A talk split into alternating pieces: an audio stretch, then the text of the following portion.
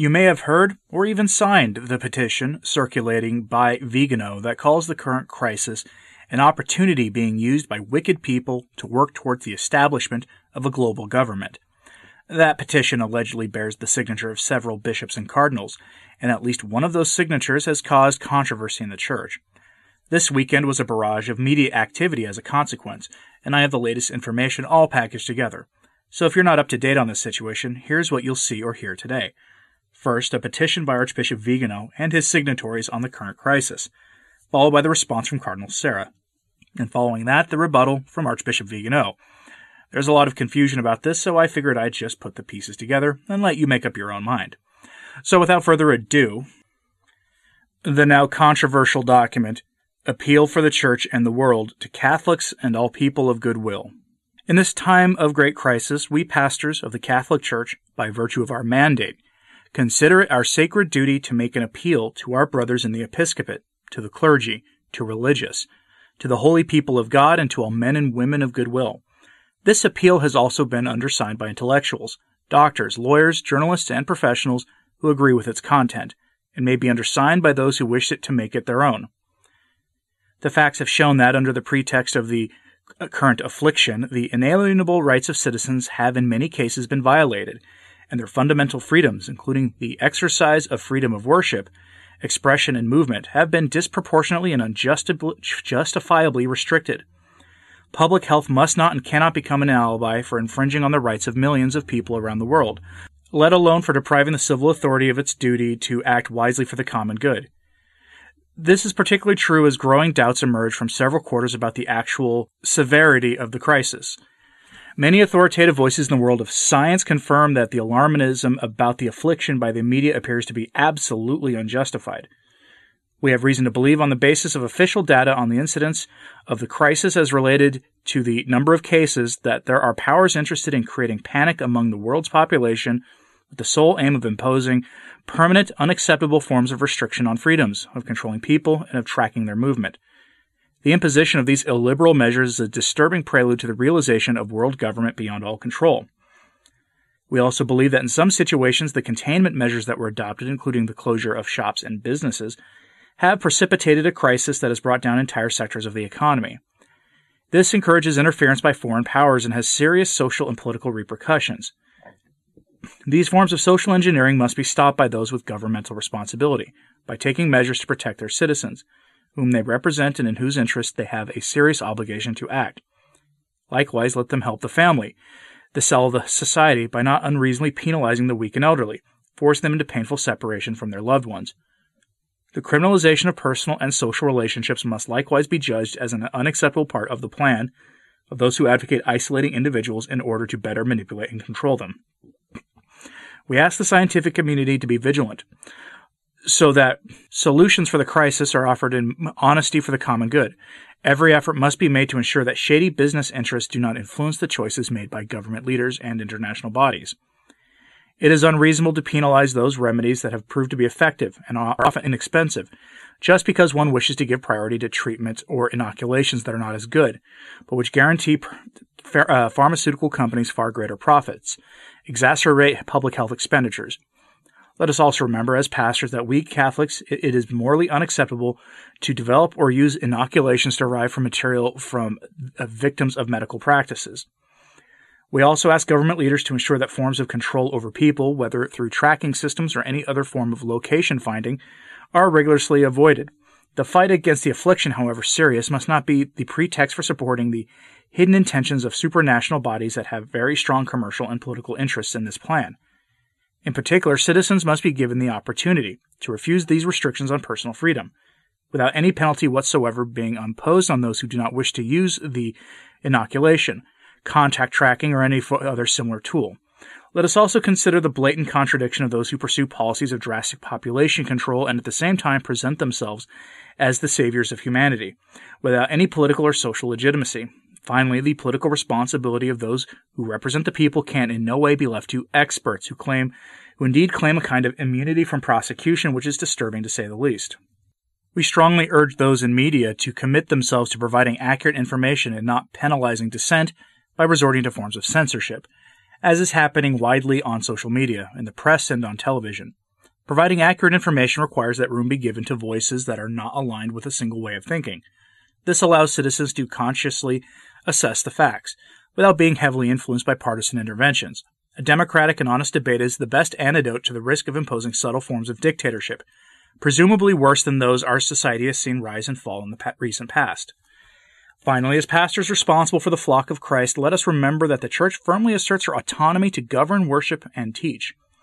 This autonomy and freedom are an innate right that our Lord Jesus Christ has given her for the pursuit of her proper ends.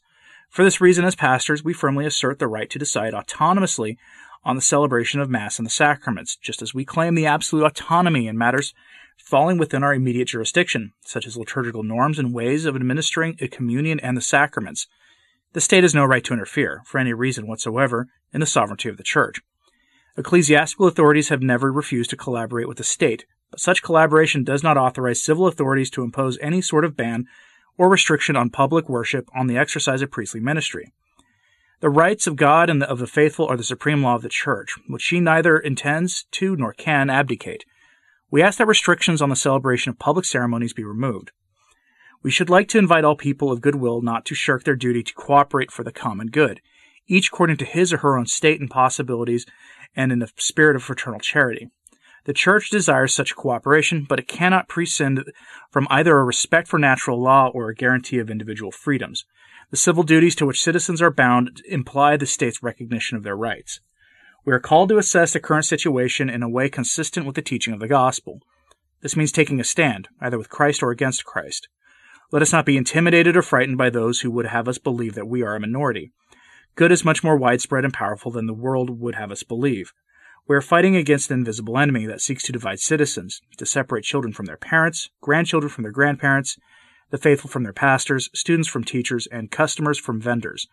Let us not allow centuries of Christian civilization to be erased under the pretext of a crisis, and an odious technological tyranny to be established, in which nameless and faceless people can decide the fate of the world by confining us to a virtual reality. If this is the plan to which the powers of the of this earth intend to make us yield, know that Jesus Christ, King and Lord of history, has promised that the gates of hell shall not prevail. See Matthew chapter sixteen, verse eighteen. Let us entrust government leaders and all those who rule over the fate of nations to Almighty God, that He may enlighten and guide them in this time of great crisis.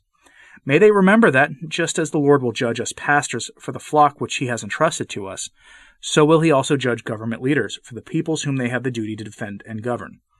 With faith, faith, let us beseech the Lord to protect the Church and the world. May the Blessed Virgin, help of Christians, crush the head of the ancient serpent and defeat the plans of the children of darkness. Signed on the eighth of May twenty twenty, Our Lady of the Rosary, Pompeii, by Archbishop Vigano, and allegedly, by some others. And I say allegedly some others because almost as soon as this petition was released, it drew backlash.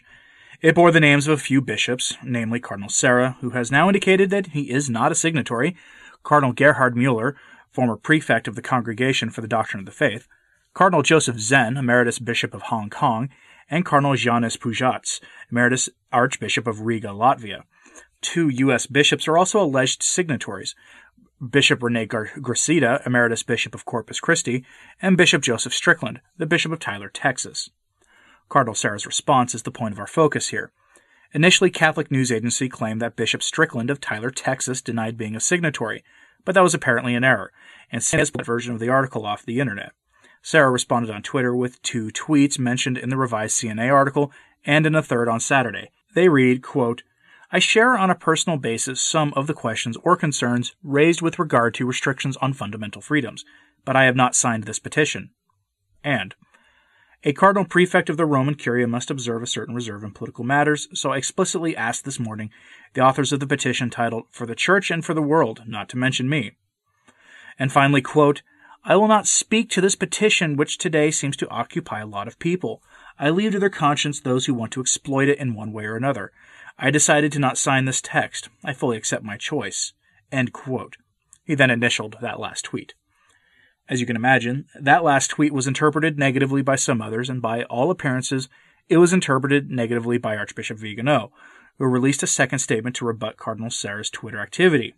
Here is that statement by Vigano. I promise it's shorter than his first. Statement May eighth, twenty twenty. Subject. His Eminence Cardinal Robert Sarah's withdrawal of official support from the Appeal for the Church and the World, released yesterday, May seventh. At this time of serious crisis that the Church and the world are passing through, it is my wish to abide by an attitude of deep charity towards my brother in Christ, Cardinal Robert Sarah, whom I immediately pay for the grave wrong he committed against the truth and my person. Genuine charity, however, cannot disregard the truth, since it has its foundation in it. I therefore have the duty, also for the sake of fraternal correction, to make known the series of events as they occurred, with regard to Cardinal Sarah's signing of the appeal. Monday, May fourth at four p.m., I had a telephone conversation with His Eminence Cardinal Sarah. The call was recorded and lasted six minutes and twenty-five seconds. Regarding the text of the appeal, the Cardinal said, "It seems to me a very serious matter. I think that this appeal will do much good because it will make us reflect and take a position. I agree that it should be published as soon as possible." I then asked His Eminence if he intended to sign it. The Cardinal replied, "Yes, I agree to put my name to it because this is a fight that we must engage in together, not only for the Catholic Church, but for all mankind." Thursday, May seventh. At eight forty-three a.m., I telephoned His Eminence to ask him if he had a telephone number for Cardinal Gerhard Ludwig Mueller, which he later kindly sent to me by S M S. During this telephone call, which lasted four minutes, Cardinal Sarah made no reference to his wish to withdraw his signature. At three p.m., I began to send out the text of the appeal with a list of signatories, including Cardinal Sarah, to press agencies, blogs, and various newspapers. At five forty-eight p.m., I received a text message from the Cardinal, but only became aware of it about an hour and a half later. At the time the message was sent, I was totally absorbed in the work of disseminating the appeal, and then I did not see the arrival of His Eminence's message, and therefore was not able immediately to become aware of its contents. At seven thirty-seven p.m., the Cardinal telephoned me if I... asking if I had seen his message. I said no.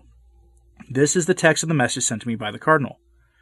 "Dearest Excellency, as I am still working in the Roman Curia, some friends of mine advise me not to sign your proposed appeal. Perhaps it would be better to remove my name this time. I am very sorry. You know my friendship and my closeness to you. Thank you for your understanding. Robert Cardinal Sarah." The Cardinal informed me in his telephone call that he intended to remove his name from the list of signatories. I was terribly sorry and pointed out to His Eminence that the appeal and the signatures had already been circulated universally for more than four hours. The conversation ended without His Eminence requesting or suggesting any solution. One could, for example, have agreed on a joint statement in which the Cardinal's decision to withdraw his signature was made public. None of this was done. We cordially said goodbye, expressing our esteem and mutual support. Faced with this de facto situation to which neither he nor I were able to find a solution, I took the liberty of encouraging His Eminence, pointing out to him how much his support of the appeal would be of comfort and encouragement to a great many faithful. With surprise and deep regret, I learned that His Eminence had used his Twitter account, without giving me any notice, to make statements that caused serious harm to the truth and to my person. I am very sorry that this matter, which is due to human weakness and for which I bear no resentment towards the person who caused it, has distracted our attention from what must seriously concern us at this dramatic moment. I confirm that the name of His Eminence Cardinal Robert Sarah has been promptly removed from the official website of the appeal, as can be seen at, with web address, signed Carlo Maria Vigano, Archbishop Apostolic Nuncio, official translation. Note that Vigano said he recorded the conversation between himself and Cardinal Sarah. He was later asked by members of the media to produce the tapes of the conversation, and he declined, so I guess we'll never know. I honestly don't know what to think about all this, so let me know your thoughts in the, in the comments about this just whole mess. And uh, just remember, keep praying for the church, and we'll get through this together. I'm Anthony Stein. Ave Maria.